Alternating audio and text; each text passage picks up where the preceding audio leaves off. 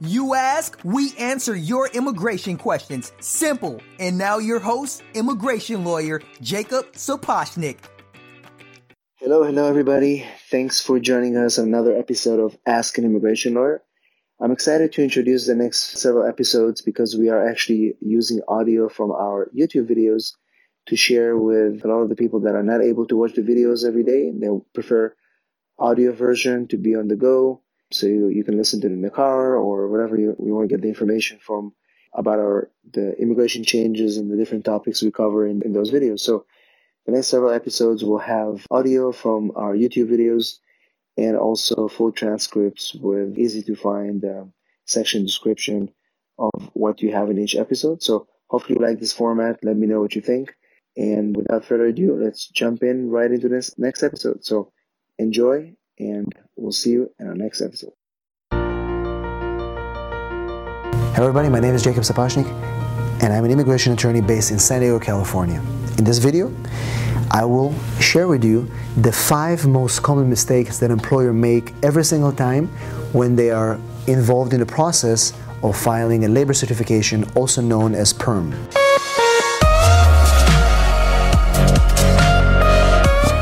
Mistake number one when you prepare an ETA 9089, which is also the PERM application, it's very important to check every single line on that form. The number one mistake is that employers who do it on their own or even who work with attorneys who are inexperienced in the process, they fail to check the form cor- uh, cor- correctly. Even one typographical error, a wrong, a wrong box checked, um, you know, misspelling of a name or something like that can result in denial of the case and if a case is denied um, because of a typographical error, there's not really a way to correct it. Sometimes you can't even withdraw the petition. You have to file a new one, and it's it can get really complicated. So it's really really important to double triple check this form very carefully to make sure it matches everything that you've done up to the moment of filing. Mistake number two: employers and people that are working with employers make mistakes in the placement of the ads. Most common mistake that we see is putting those ads in the wrong dates, in the wrong information. So, for example, it's required to have specifically two Sunday ads. If you put an ad on one Sunday and the next ad is going to be on a Monday, that is not correct and it's going to result in denial of the case. Sometimes the, the dates are not matching. Um, and so it's really important to outline the recruitment schedule beforehand. Either you work with an agency who does the recruitment, but make sure that you outline those ads before you place them and make sure that you check with the newspaper that the ads are placed on the correct dates, the way you're going to place them on the form.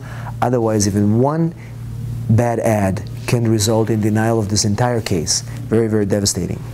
Mistake number three employers fail to um, um, employers and people who work with employers who prepare the form, they fail to match the experience of the employee, the, the foreign alien who is filing for the perm, his past experience with the experience required for this future job, for the perm job. And so there's a special section on the form, section K, that lists all the, the alien's past experience.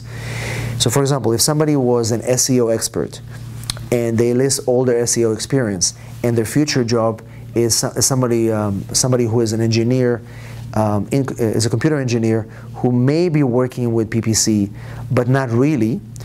If that experience does not seem related uh, or almost identical matching, Labor Department will deny those cases. And we've seen quite a few of those denials just for that one reason, that the past experience is not matching what the person is going to be doing in the future.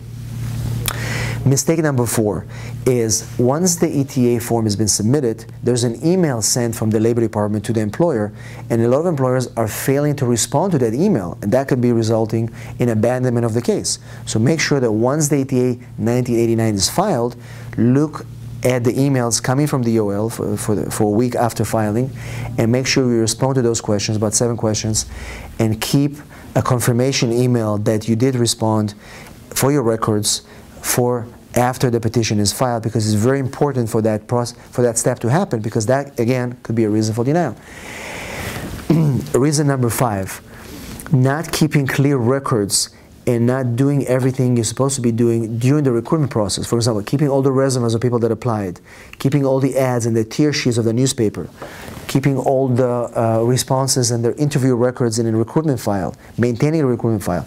If you don't do that, if there's an audit and you're not prepared for that audit because you didn't keep records, it can result in a denial of your application. So those are the five most common things that we've seen that employers do and people that work with employers that keep resulting in denials of those perms. So if you avoid those five mistakes, you'll be golden and you'll have your perm labor certification application, application approved in no time. If you have questions about this and anything else related to the perm application process, feel free to post it in the comments below or email them directly to me.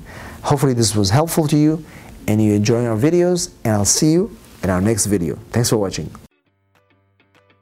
Thank you for listening to the Ask My Immigration Lawyer podcast, the show that's dedicated to answering your immigration questions. Simple as that. See you next week for another round of questions and much needed answers.